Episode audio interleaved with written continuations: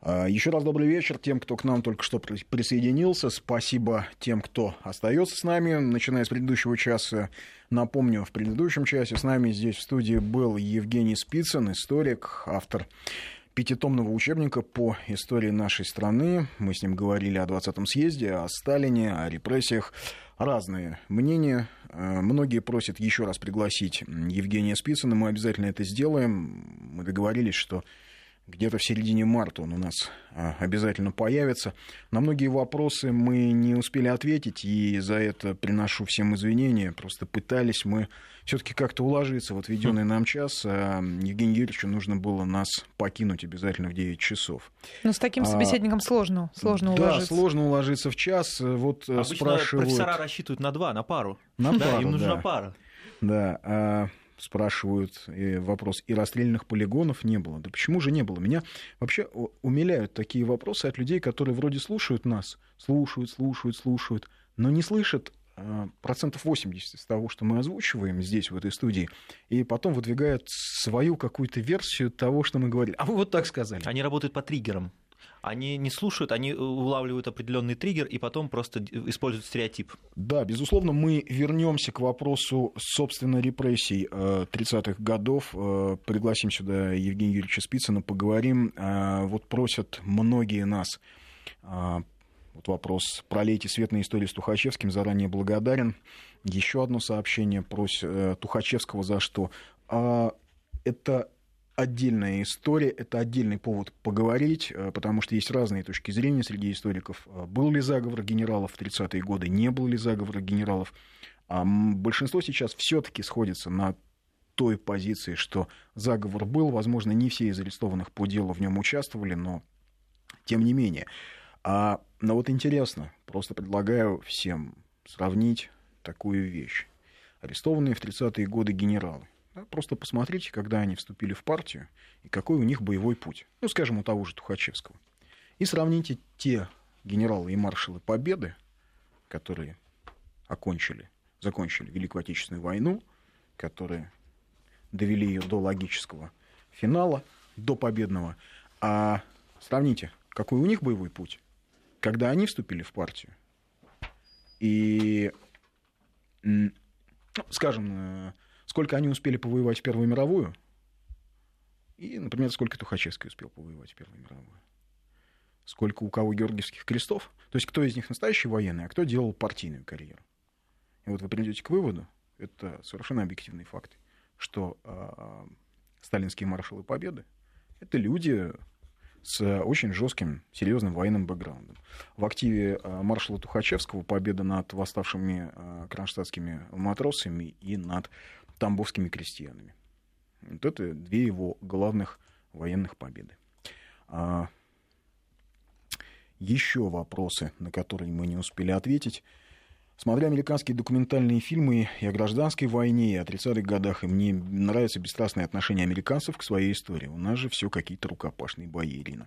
Да, на самом деле это так, потому что вообще американцы не очень э, склонны рефлексировать по поводу своей истории. Они как раз-таки ее склонны оценивать совершенно объективно. И, скажем, гражданскую войну э, в США они да, есть расхожее мнение такое американское, что э, гражданская война, это цитата одного из американских историков, стала адским перекрестком нашего бытия.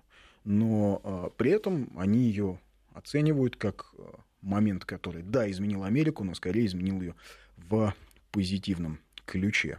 Хотя, с моей точки зрения, вопрос очень спорный. Сформировал Америку в том виде, в котором мы ее знаем? Да, это безусловно.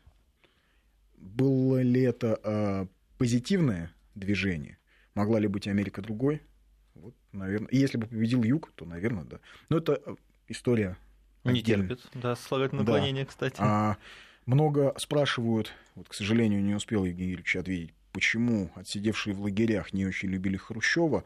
А, не знаю, не могу сказать, но тоже с этим сталкивался. Вот э, у Евгения Юрьевича успел спросить, он считает, что э, есть два объяснения. Во-первых, не все сидели так уж незаслуженно, как это часто принято говорить. Э, друг... Многие, э, видя все, понимая, что, в общем, да, сели ни за что, при этом понимали масштаб личности Сталина и э, понимали некий исторический контекст, в котором все это происходило.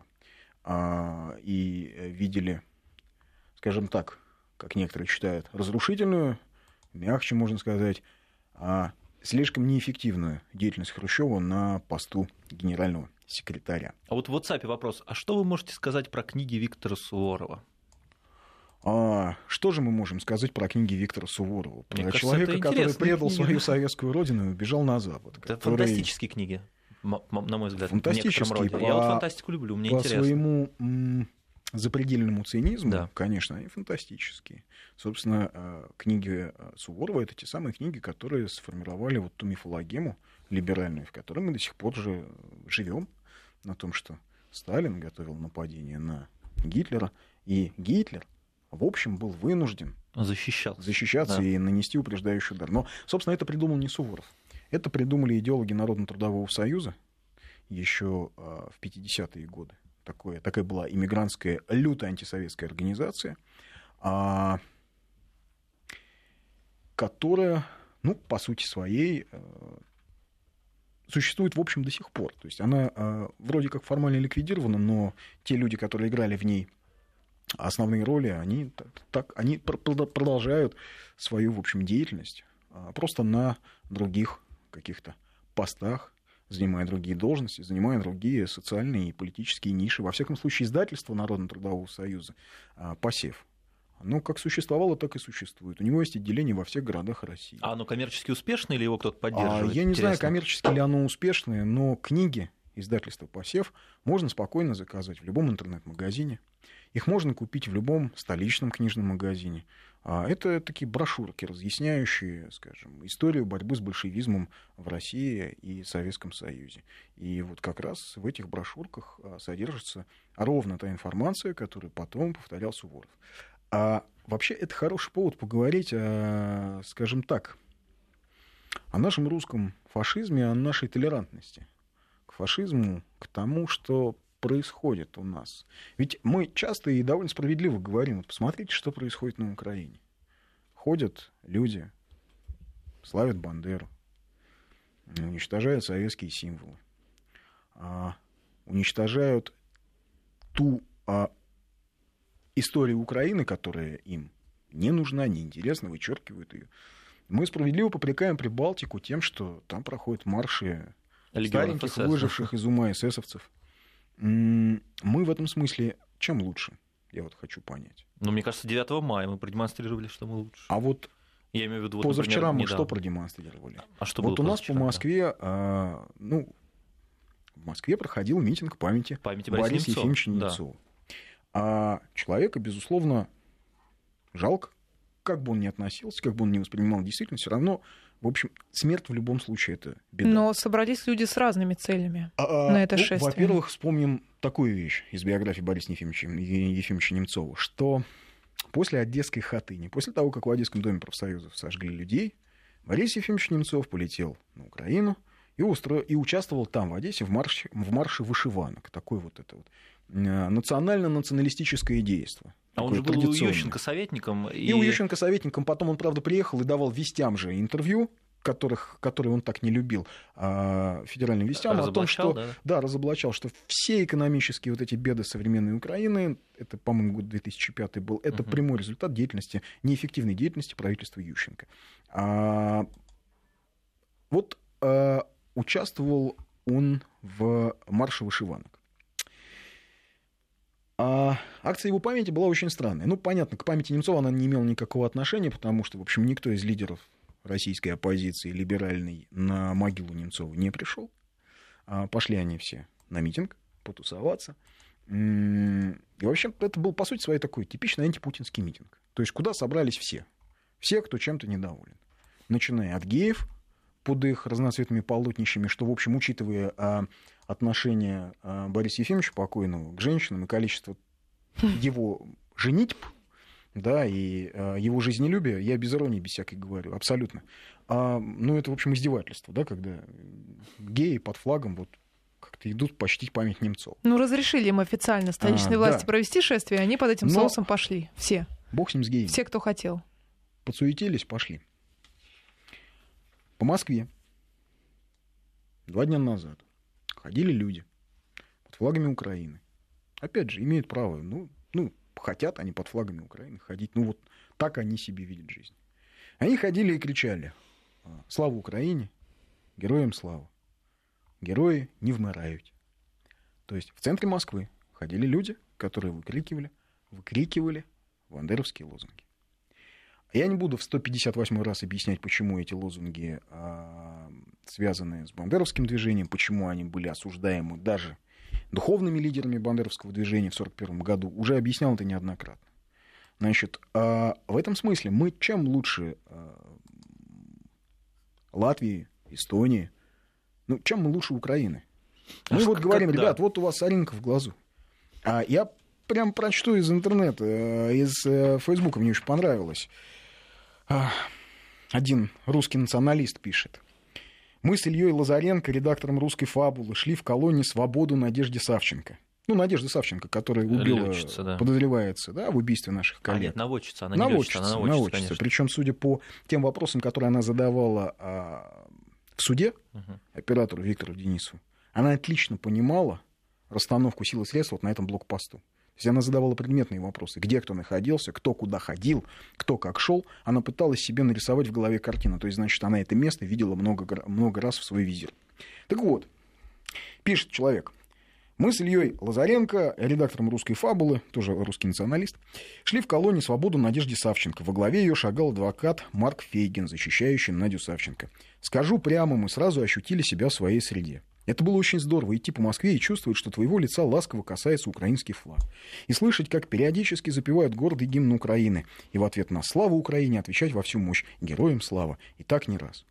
Какая-то шизофрения просто, Это не, шиф... это не шизофрения, это русский фашизм, это центр Москвы. А это русские либеральные деятели, которые традиционно на каждом антипутинском митинге объединяются с ультраправыми, с фашистами, с ультранационалистами, с теми, кто а, начинает а, говорить про чистоту крови, про а, правильные и неправильные нации, про путь и бремя белого человека. Ну, это, а, это все происходит в стране, где 27 миллионов человек легли в землю в борьбе а, с фашизмом. Из этих 27 миллионов 12 миллионов. Это боевые потери, все остальное это мирные жители. Значит, в этой стране сегодня, в нашей стране сегодня, в столице нашей страны, ходят люди и выкрикивают бандеровские лозунги. Я хочу тебе сказать, что... В нашей столице это... сегодня да. лю- ходят люди с а, символикой правого сектора, вот на этом же митинге, и это считается нормальным. И никто из деятелей либеральной оппозиции не плюет в них и не говорит, пошли вон отсюда. Но они ставят крест на своей политической карьере. Это невозможно. Я не знаю, ставят они крест на политической карьере или нет. Наверное, они считают, что вот так они выражают свое недовольство режимом. Они как бы с ним фрондируют. Нет, ты можешь фрондировать со своим режимом, но ни в коем случае нельзя обращаться к любой другой стране. То есть нельзя, я не знаю, это как называется, выносить ссоры из избы или еще как. То есть претензии нужно решать внутри. Э, если бы в США кто-то пошел под флагом какой-то другой страны, это все, его карьера закончилась. То есть они могут быть республиканцами, демократами, коммунистами, но все с флагом Соединенных Штатов. Мне очень только. нравится, как обычно нам Например? говорят, а что вы все про Америку? Не, ну это просто Знаешь, пример. Что это вы все про Америку? Это же а, хотя на самом деле, вот хотя на самом деле, когда мы говорим о американской политической системе и приводим ее в пример, а нам пытаются сказать, а что вы все про Америку? Мы про Америку-то вот к чему. Дело в том, что поскольку в 91 году России была навязана не только неолиберальная экономическая матрица, но и политическая система а, американская, которая предусматривает как раз то самое сращивание крупного бизнеса и власти, которое так осуждают очень многие наши а, а, либеральные деятели, хотя они, по идее, должны радоваться, ведь мы идем исключительно американским путем. Тем путем, где в политике приветствуется семейственность, где нет случайных людей – где а, половина американских президентов — это члены одних семейных кланов и дальние или близкие родственники. Скажем, а, Эрик Принц, э, человек, создавший э, самую крупную в мире частную военную компанию, он же не просто из вакуума, вот такой талантливый парень, self-made. Самородок. Да, да. невидимая угу. рука рынка вынесла его куда-то. Нет, это парень, чей отец был всегда близок к клану Чейни. И вот э, именно поэтому его выбрали для того, чтобы создавать контролируемую такую карманную госкорпорацию, да. карманную армию, которая а, воюет пока за рубежом, но а, в будущем готовится воевать на территории Соединенных Штатов. Для понимания, у частной армии Эрика Принца заключены договора более чем с 30 штатами США. Из 50. Из 50 угу. о подавлении бунтов на случай будет такие случаться. Ну, они там бывают, там то чернокожих там чернокожих, то, а, то вот ситуации типа Катрина. Так да. вот, Америка, Америка, вернемся к нам. Значит, а видели эти кадры, когда перед колонной вот этих оголтелых граждан выходит пожилой человек и говорит, что вы делаете? Что вы творите? Вы же, вы же бандеровцы. Его начинают бить. Да ты что? Его начинают бить, обзывают провокатором. Человек, который это все снимает, кричит э, э, полиции, заберите его, его сейчас порвут. И ведь как-то после Одессы веришь, что его могут не только порвать, его могут даже сжечь. Но Одесса Одессой. А это происходит здесь. Это происходит у нас, в центре столицы. Вот это все, что нам нужно знать о нашей сегодняшней либеральной оппозиции. Об их отношении к жизни, об их отношении к э, иному мнению, об их отношении к стране. К стране. Кстати, надо сказать. Я ведь, в общем, не призываю, скажем так, я не собираюсь осуждать кого-то за то, что кому-то нравится правый сектор, кому-то а, хочется освободить Надежду Савченко, а кому-то хочется а, как это, поглумиться над а, а, шашлыком из колорадов в Одессе. Это личное... А, это личный груз на совести этого человека, если вдруг она у него есть. А, но поддерживать ли отношения с этими людьми, если они наши сограждане, если они ходят с нами по одним улицам, но если, если они, они с флагом считаются, Украины, пусть занимаются политикой на Украине. Если они считаются да. нашими друзьями. А вообще с трудом себе представляю, чтобы, скажем, сейчас в, в Киеве кто-то пошел под российским флагом. Ну или ну да. Это... И после этого говорят, что у нас кровавый режим. Такая а... поразительная вседозволенность. Под любым флагом можно ходить, любые лозунги можно выкрикивать, и никто тебя не скрутит. А Но... надо бы ведь. Ну, а... у меня порой возникает ощущение, что а, есть некий заговор, что либеральную оппозицию кто-то специально финансирует, а, чтобы она себя так вела, а, дабы спровоцировала, дабы она спровоцировала какие-то репрессивные действия со стороны власти, чтобы, чтобы потом сказать, власть сказать, а вот... Узники 6 вот, мая, они, узники 6... что-нибудь вот подобное они, придумать. Несчастные. А, так вот, а, это ведь, в общем, часть некой контекста. Вот у нас э, говорили мы неоднократно по поводу фильма «Восемь каких там лучших свиданий», Прекрасных э, свиданий. В общем, фильм про свидание. Фильм про свидание с артистом Зеленским. Зеленским, да. А, но, в принципе, артист Зеленский, э, Владимир Зеленский, он по-своему честен. Ну, как? Он зарабатывает деньги на Украине, э, точнее, зарабатывает да. деньги в России, тратит их на Украине, финансирует карательные батальоны. Это причем можно прочитать на страницах этих карательных батальонов. Там они благодарят э, его... Спонсоров, да? Да, спонсоров. То есть помимо тех налогов, которые он официально платит, и деньги, из которых идут на финансирование АТО, он еще делает какие-то пожертвования самостоятельно, добровольно, да? Да, но еще раз повторюсь, э, я уже говорил об этом в эфире. Позиция артиста Зеленского, ладно, ну вот он, он, возможно, он патриот, возможно, он просто делает бизнес. Если он патриот, ну, тем лучше для него, слушайте. Заработал на москалях, потратился на карателей, а, то есть и деньги, и слава, все хорошо.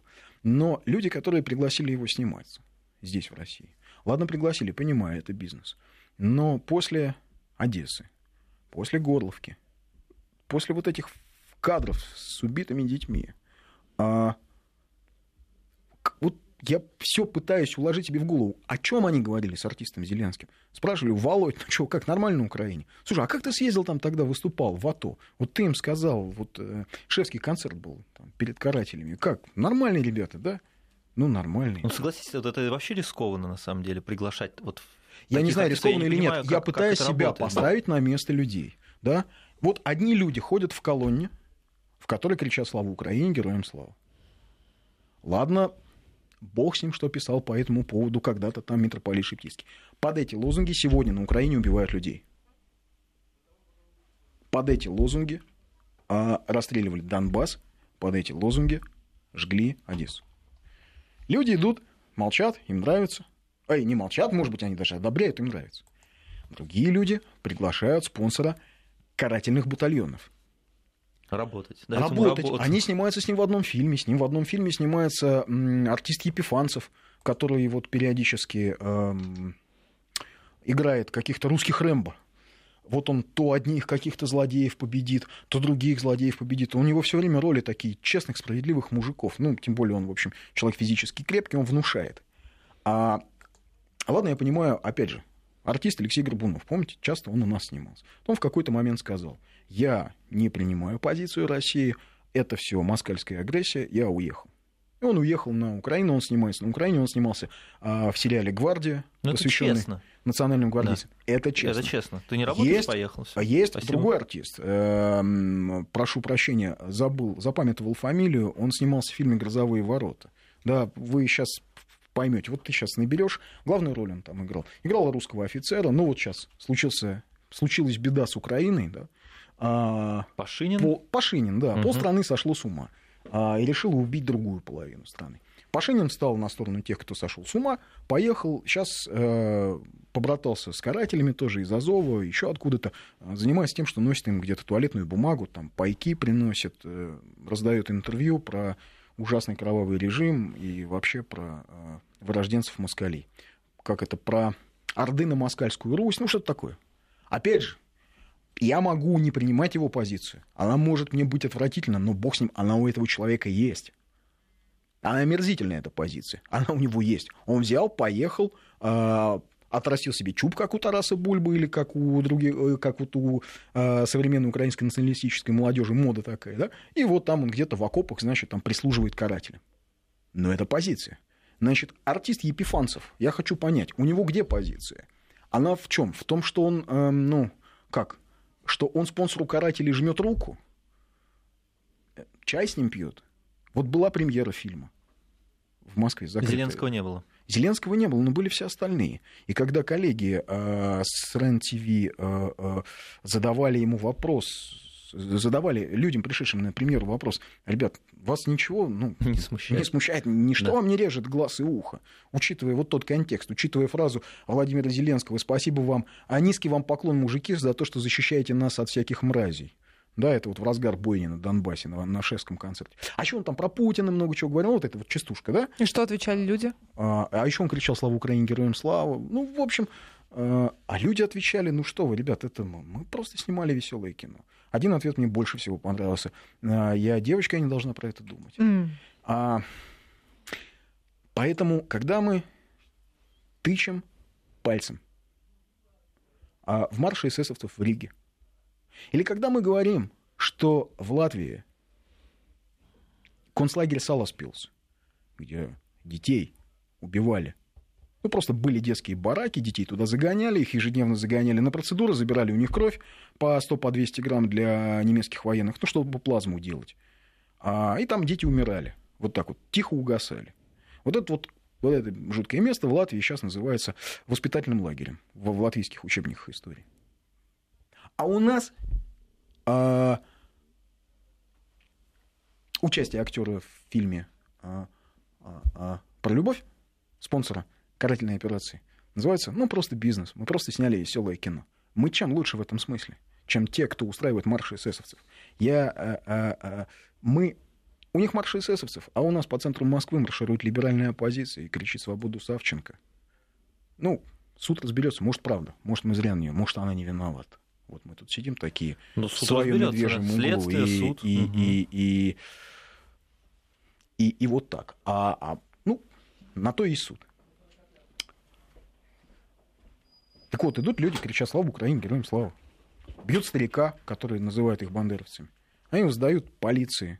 Полиция этого старика заламывает ему руки, уводит. Но с точки зрения закона полиция все правильно сделала. А с точки зрения вот по-человечески. Нужно ли ему было так уж заламывать руки? Ну и оставлять рядом с ними его тоже было оставлять нельзя. Оставлять рядом с ними, да, действительно было нельзя. Ведь правда могли растерзать. Могли ведь и жечь, говорю. Ну, судя по комментариям за кадром, да. того, кто снимал. А... Сейчас прервемся на новости. 5533 в начале сообщения слова «Вести». 8903 170 63 63 это наш WhatsApp. Мы про русский фашизм говорим в этом часе. Продолжаем наш разговор о фашизме, явном, скрытом. Пишут в семье не без урода, я сам из Риги, и это плохо. Да нет, это неплохо. Латвия прекрасная страна. Она, к сожалению, пострадала от действий евроинтеграторов не меньше, чем, скажем, сегодняшняя Украина, потому что Латвия потеряла не только промышленность, но и значительное число населения. Люди просто уехали из Латвии, потому что там негде работать. И люди... Э, в Лондоне можно зайти в любой Starbucks, и ты найдешь там девушку из... Русскоговорящую. Русско... Угу. Плохо, но русскоговорящую. Плохо русскоговорящую. Да? А, и огромное количество латышей вынуждены работать в Швеции. Они бы с удовольствием работали дома. Просто те временщики, которые пришли к власти, раздербанили страну. И а, думали, что они так до бесконечности будут надувать а, кредитно, а, кредитный пузырь, связанный с рынком ипотечным. Ну, вот и что бесконечно будет идти транзит русских грузов. Вот они ошиблись немножко, что транзит этот а смотри, какое мнение Очень интересное. быстро закончился. Видишь, а вас не смущает, что это шествие происходит в Москве, а не в Иркутске, например? У нас этих тварей локализуют на их базах. Я думаю, что Москва — это просто рассадник, а нормальная жизнь проходит за МКАД. Такое вот мнение. Ну, рассадник в еще одном сибирском рассадник. городе есть, где открыт Ельцин-центр, ну, не только в Москве. у нас в Екатеринбурге тоже, да. даже да. мэр Екатеринбурга, вроде бы вот Южный Урал, вроде вот становый такой промышленный хребет России. Тоже у нас мэр ездит постоянно, и все, весь местный политический истеблишмент регулярно встречается с американским консулом, регулярно встречается с помощником американского посла Лин Трейси. Она туда ездит бесконечно. А там вполне всерьез идут дискуссии, в том числе в Сибири, да, о возможной независимости Сибири от России. И эти дискуссии очень активно, а, а, как это, активно продвигаются, особенно в молодежной среде. У нас на севере, в Архангельске, скажем, очень активно а при поддержке Норвегии навязывается история о том, что а, поморы это не русские, живущие на русском севере, а это особый народ. Это такой особый народ, поэтому тоже он имеет право на независимость. Но а, бог с ним, скажем так, с агентами вражескими, которые, безусловно, есть. Надо самим, с самим собой, с самими с собой разобраться. Вот скажем, мы уже говорили, у нас есть фонд содействия кадетским корпусам имени Алексея Йордана в России. Он последние годы не очень активно действует, потому что, допустим, на сайте фонда последний отчет о деятельности размещен а аж за 1900, 2014 э, год. А, так вот, фонд содействия кадетским корпусам дело хорошее. Меня только смущает имени Алексея Йордана, потому что Алексей Йордан а, служил в русском а, корпусе. А, на Балканах это такой был подразделение, созданное из русских белоэмигрантов, собственно, по их инициативе командовал ими эсэсовец, и они довольно активно воевали сначала с партизанами, проводили карательные акции, а, а потом воевали даже с частями Красной Армии. Русский охранный корпус. А, и батюшка его тоже служил в русском охранном корпусе, правда, чином повыше. И обычно это, этот факт из биографии Алексея а, Йордана как-то вот замалчивается, но дело в том, что еще в эмигрантских издательствах выходили полные списки чинов русского охранного корпуса еще в 70-е годы, когда э, иммигранты, ну, возможно, не знали, что э, когда-то они смогут приехать в Советский Союз, которого уже не будет, да, вернуться в Россию, поэтому они довольно смело печатали эти списки, и э, чины русского э, корпуса перечислены поименно. А, вот надо понимать, что чины русского корпуса носили немецкую форму вермахта. Они давали присягу Гитлеру. А, и вот у нас есть фонд содействия кадетским корпусам. Я как понимаю, что когда кадетов учат на каких-то героических примерах, это примеры должны быть реальные. Если допустить, что каких-то кадетов у нас учили на героических примерах из истории русского охранного корпуса на Балканах, то получается, что но за... это бред, наверное. За... Такого не может Я не быть. знаю, бред не бред. Нет, такого не может быть. у нас есть, мы же часто говорим о том, что нам, нам а, а, нужно вариативный подход к истории. Но у меня среди сокурсников много кадетов, они учились вполне на а, логичных Возможно. примерах таких, знаешь, нормальных. Возможно, да. а, они Предатели учились... не ставили им пример. Возможно, они учились на а, хороших примерах. Да. Возможно, а, это было просто красивое название, и а, дети не вникали. Не вникали, что это да. такое за Алексей Йордан и в чем же его заслуги перед родным отечеством. При этом надо понимать, да, Алексей Йордан, в общем, он же не был гражданином СССР. То есть, когда на русский охранный корпус вешают ярлык, они предатели. Они не были предатели, они были антисоветчиками, это да. Но они не были гражданами СССР, то есть они не, не давали... Это, де юра они не были предателями. Вот именно. Да. Де-факто Мне они кажется, что стали... попахиваешь чем-то таким. Де-факто, скажем, Деникин, Рахманинов, Сикорский.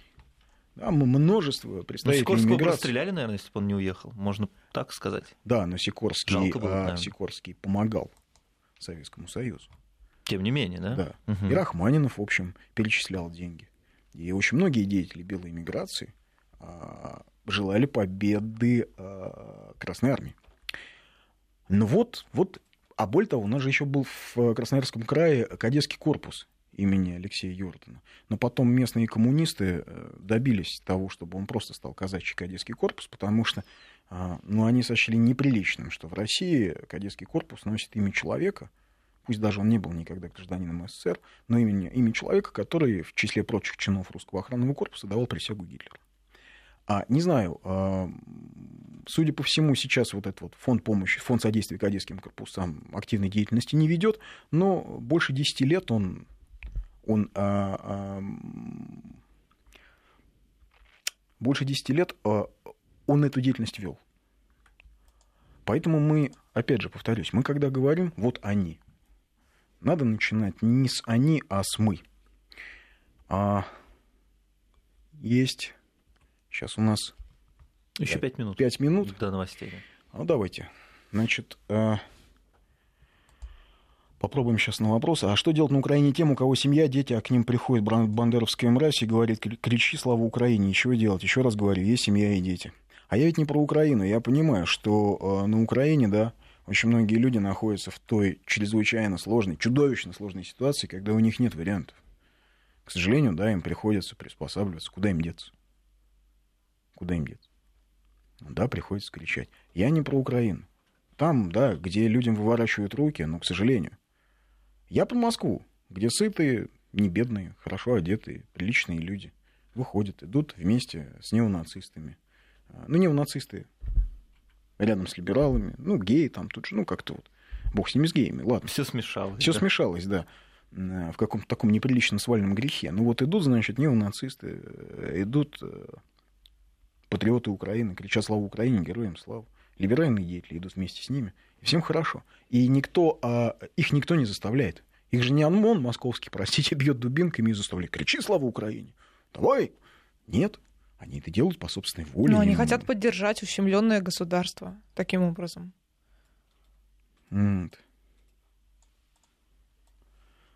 Ага.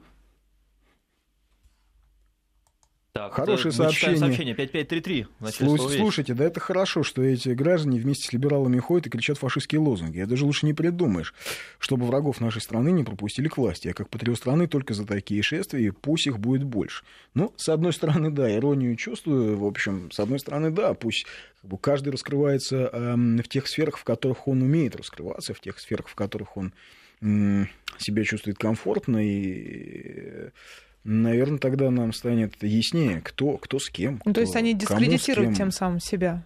а, по пути. Да. Не знаю, но в наших глазах, да. А в глазах аудитории, скажем, а, другой радиостанции нет. В глазах аудитории а, другой радиостанции они были настоящими героями, которые вышли. Ну, тот случай с избиением, с избиением пожилого человека, это вообще можно прям так вот это не пожилой человек, это для тебя он портрет пожилой человек. а для них- либерала-демократа. А для них, Хороший портрет. для них он не человек, для них он а, Мясо? Кто? он? мясо, колорад. А, вата. А, вата это вот э, как это портяночник, который посмел встать на пути Революции. на пути марша свободы. А, вслушайся, ты просто вслушайся в эту лексику. Почитай, что люди пишут на своих э, страницах в социальных сетях. Почитай, что они говорят на м, телеканалах. Нет, ну это страшно. Как можно настолько А, переворачивать мир?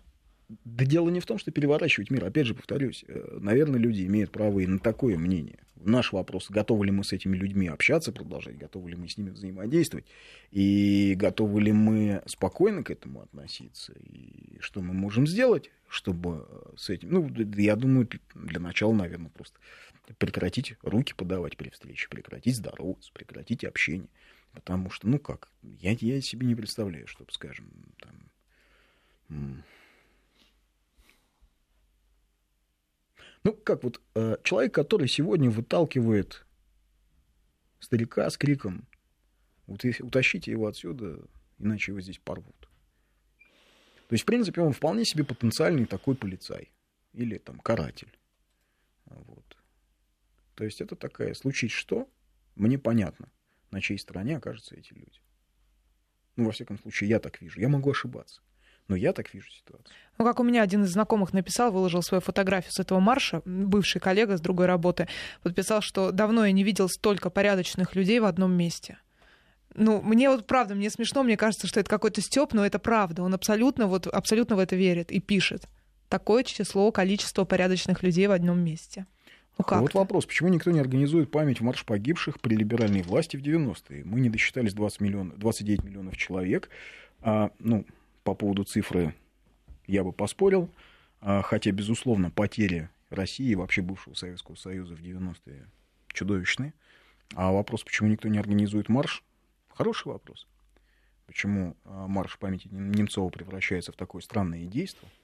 А почему никто не организует марш а, памяти того, что памяти жертв да. либерала Мора? Либералы Моллера, да, был. Как сказал как-то Константин Сюмин. А, это большой вопрос. Ну что, делаем паузу на новости. 5-5 да. Продолжаем наш разговор. Сообщение нам Зулейха из Казани прислала. Между прочим, до войны Сталин тоже был другом Гитлера, и что? Его также нужно причислять к изменникам. Странное у вас деление людей на своих и чужих. Прямо 37-м запахло. Не, ну, не хотел отвечать много на вопросы, но этот не мог пройти стороной, потому что вот это как раз та самая мифология, о которой мы говорили в предыдущем часе, которая была порождена, навязана, о том, что Сталин был другом Гитлера. Зулейха, боюсь вас огорчить, но дело в том, что в 30-е годы все были друзья друзьями Гитлера. Британский э, королевский дом, в общем, очень дружили с Гитлером. Там у нее был, как же, кто он был, брат королевы или брат королевы? Как-то да. прямо у них там были очень у них там прямо да. французы поддерживали да. неплохие отношения с Гитлером. Прескотт Буш, кстати, да. это, это, это Генри дедушка, Форд, да. Генри Форд угу. очень дружил с Гитлером, восторгался им. А польское правительство а, прекрасно и было в прекрасных отношениях с Гитлером, потому что Э, Гитлер, в общем, был вполне легитимным лидером. Он же на выборах победил. Да. Простите. А, и всем было понятно, что Европа идет к войне, и все друг а, по другу, а, друг, друг друга по кругу обманывали, заключая соглашение. Польша, та самая несчастная, над которой плачут наши либералы, что ее, дескать, раздавил кровавый режим, сталинский и гитлеровский. На самом деле поляки ведь планировали напасть на Советский Союз вместе с Гитлером. А поляки прекрасно поучаствовали в разделе Чехословакии во время Мюнхенского сговора в 1938 году, заслужив от Черчилля а, нелестное, а, а, такой ярлычок он на них налепил гиены Европы. Вот, поэтому с Гитлером дружили все, все заключали с ним союзы, разрывали союзы, все пытались друг друга обмануть. Советский Союз в этом смысле был не лучше и не хуже, просто Сталин пытался оттянуть войну теми средствами, которые были ему доступны. Это а, сейчас мне опять напишут, что мы здесь оправдываем Сталина. Ну, это нормально, да. Этимология слова вата, ватник. Не знаю, знаю только, что когда а, Россия воевала с Турцией, 1877-78 э, годах а русская тогдашняя либеральная общественность тоже была, ну, это судя по дневникам Достоевского, тоже была крайне недовольна а, тем, что Россия вмешивается в дела, которые ее не касаются, и вообще, что нам эти христиане на Балканах, что мы их защищаем. Вот. И русских патриотов тогда называли а, квасниками и а, зипунниками. Так что я думаю, это просто историческая традиция. Я еще вот какую хочу вещь, э, вещь рассказать. Есть а, на канале ТНТ такая замечательная программа, называется «Стендап». Ну, там люди шутят, местами даже смешно, в общем. А, молодые юмористы. Есть там такой юморист Иван Абрамов. Вот он очень смешно пошутил про Донбасс. Угу. И про новости. Нашел я прям, про что? Я прям, прям процитирую. Ну, он такой вот, он красивый так сидит, у него синтезатор, песни иногда поет. И вот он шутит так. Цитирую. Сейчас есть такое понятие, как новости часа, которые опа внезапно вливается в твою жизнь. То есть ты пришел с работы, думаешь, сейчас отдохну, посмотрю романтическую комедию. И Зеленский. в этот момент в этот момент, когда Ричард Гир спрашивает у Джулии Робертс, ты когда-нибудь любила, и что для тебя любовь, тут просто неожиданно. В Донбассе вот уже целые сутки не прекращается стрельба, люди не могут вернуться домой с улицы, мы будем держать вас в курсе событий, даже если вы нас об этом не просили. Ну вот он пошутил. А это какая реакция? Огромный зал, где сидит несколько сотен человек, они смеются. Им весело. Судя по реакции, ну, это наши с вами соотечественники, русские люди. То есть они понимают? Или россияне, они понимают русский язык. Русский язык. Да. А Слушай, ну это воспитание. Ну ты а, же понимаешь. Секунду. И аудитория Воспитание, ТНТ, не воспитание, меня. а давай без снобизма. Аудитория ТНТ, ну, аудитория ТНТ сноб, разные, да. знаешь. А я про другое. То есть а, на Донбассе реально, вот представим, в этот момент, вот сейчас. Да, да они, они смотрят ВСУ, этот канал, да, что например. там ВСУ просто да. берет и обстреливает Донбасс. И в этот момент там кто-то погибает. Кому-то отрывают руку, кому-то ногу. А ну, я понимаю, что людям, которые шутят, которые как-то, ну, возможно, им не очень интересно, что там кто-то погибает. Возможно, это повод для того, чтобы посмеяться. Огромный зал в этом зале, как я понимаю, никто не встал, не вышел на сцену, не сказал, ты, ты понимаешь, что ты делаешь? Не назвал подонка подонком. А люди посмеялись. Они нашли это чрезвычайно веселым. Ну, там он еще смеялся над э, Радой Зиналовой, что, в общем, наверное, тоже допустимо, хотя а, можно и надо мной смеяться, и над тобой, какая разница. Другое дело, что я не очень уверен, что м- человек, а, не имеющий такого опыта, как Ирзинова, Сколько ему лет этому которая, о котором мы без понятия, которая 20, да? проехала несколько войн, которая с, а, из Новороссии не вылезала, пока там шла бойня, которая все лето 2014 года туда ездила. Ездила она туда не только как журналист, она туда людям в еду возила, а, помогала, чем может. Она, в общем, не уполномочила меня это говорить, но это так. Я не уверен, что человек имеет моральное право не то, что осуждать, там, не то, что смеяться, просто как-то косо смотреть в ее сторону. Но это мое личное мнение. Я могу здесь ошибаться. Многие, наверное, со мной не согласятся. Ну, знаешь, скажут, тут, тут надо... скажут, что ты там Куда ты? Нету... Ну, это шутка юмора. У некоторых здесь, есть это ощущение. Здесь у нас бизнес, да. а тут у нас шутка. Мы пошутили, да. Что нам эти новости ваши? А может, там в зале Донбасс? одни девочки сидят, которым думать а, об этом а не надо? Же, да, ну да, да ну да, я девочка, да. мне это так не вот, нужно. А, когда мы говорим о том, что м- у нас, вот у них фашизм, а у нас его нет, мы должны помнить, что у них люди открыто выходят и говорят, мы фашисты. Мы неонацисты. Мы против гнусных москалей, потому что они все азиаты, а мы настоящие, так сказать. Мы, э, мы настоящие, мы чистая кровь. Вот мы настоящие. Прото-русские, прото-укра, не знаю. В другом, люди, в другом месте люди выходят и говорят, вот наши деды, они воевали в СС. А мы, мы идем тем же путем. Э, свободе, отечеству и свободе э, будем служить. А у нас, в общем, как бы фашизма нет. Но у нас а, люди с фашистскими лозунгами ходят по бульварам в центре Москвы. У нас а, спонсор карательной операции снимается в кино. У нас на популярном канале изрядный комик шутит по поводу бойни на Донбассе.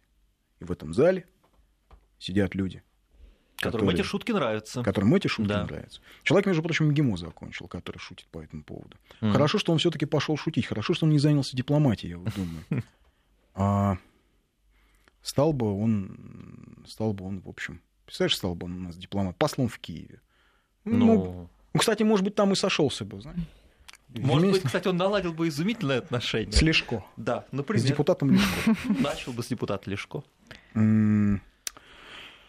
Так вот, так вот, эта ситуация, которая эм, складывается, когда мы стараемся все свести к шутке, к какому-то несерьезному такому событию, а объяснить, что ну а что, ничего такого страшного, ребят, ну перестаньте, ну к чему вы так серьезно? Как мне объяснял человек, ну он не над Донбассом шутил, он над тем, как вы новости подаете, вы федеральные каналы. А это не важно. Это вот как вот этот вот знаменитый опрос про блокаду. Может быть, ты, конечно, не про блокаду шутишь и спрашиваешь, но ты же должен понимать, что есть определенные вещи, которые ты, тем не менее, заденешь. И не должен ты их задевать. Это должно с молоком матери впитываться. Это, я не знаю, МГИМО, не МГИМО, воспитание какое-то должно быть. Да, это как Борис Борисович да. Гребенщиков, который говорит, что ну, надо выключить телевизор, и тогда никакой войны не будет, потому что война в головах. Война уже идет. Тысячи людей убиты на Украине с обеих сторон. Мы все время говорим, Донбасс, Донбасс, и мы справедливо да, говорим, потому что ну, так сложилась наша симпатия на стороне Донбасса. Но те украинцы, которых забрали в армию, которые пошли, которые были перемолоты в Дебальцевском котле, а, в Донецком аэропорту, при всем нашем восприятии той идеологии, это же тоже были люди. Большинство из них были обычные русские люди, у которых просто был паспорт Украины которые считали себя, ну, так вот сложилось, да, я, я живу здесь, я должен пойти защищать, ну, ну, такую страну, да, ну, такого президента. Но это чудовищная трагедия, все, что происходит на Украине. А по мнению, так сказать, э, рок-музыканта, эм, это все не важно. Надо дзен-буддийский монастырь, буддийский монастырь на Урале защищать. И вообще нужно телевизор выключить. А у нас другой рок-музыкант. У нас другой рок-музыкант едет, значит, в Подмосковье петь песни для дальнобойщиков, потому что они протестуют против системы Платон. Вопрос, Почему музыкант Юра Шевчук не поехал на Западную Украину, на Львовщину, где русские, российские дальнобойщики заблокированы? Чего он их там не поддерживает? Почему лидеры оппозиции не поехали туда их поддержать? Ну, там же тоже у дальнобойщиков беда, они проехать не могут. Их там, простите, могут да. побить, извините, могут даже, наверное, убить, как показывает практика последних э, двух лет на Украине. А, К сожалению, мы вынуждены заканчивать вот на этой ноте. С вами был «Медвежий угол». Такой немножко недосказанный остался разговор, но услышимся в пятницу, возможно, продолжим. Всем счастливо.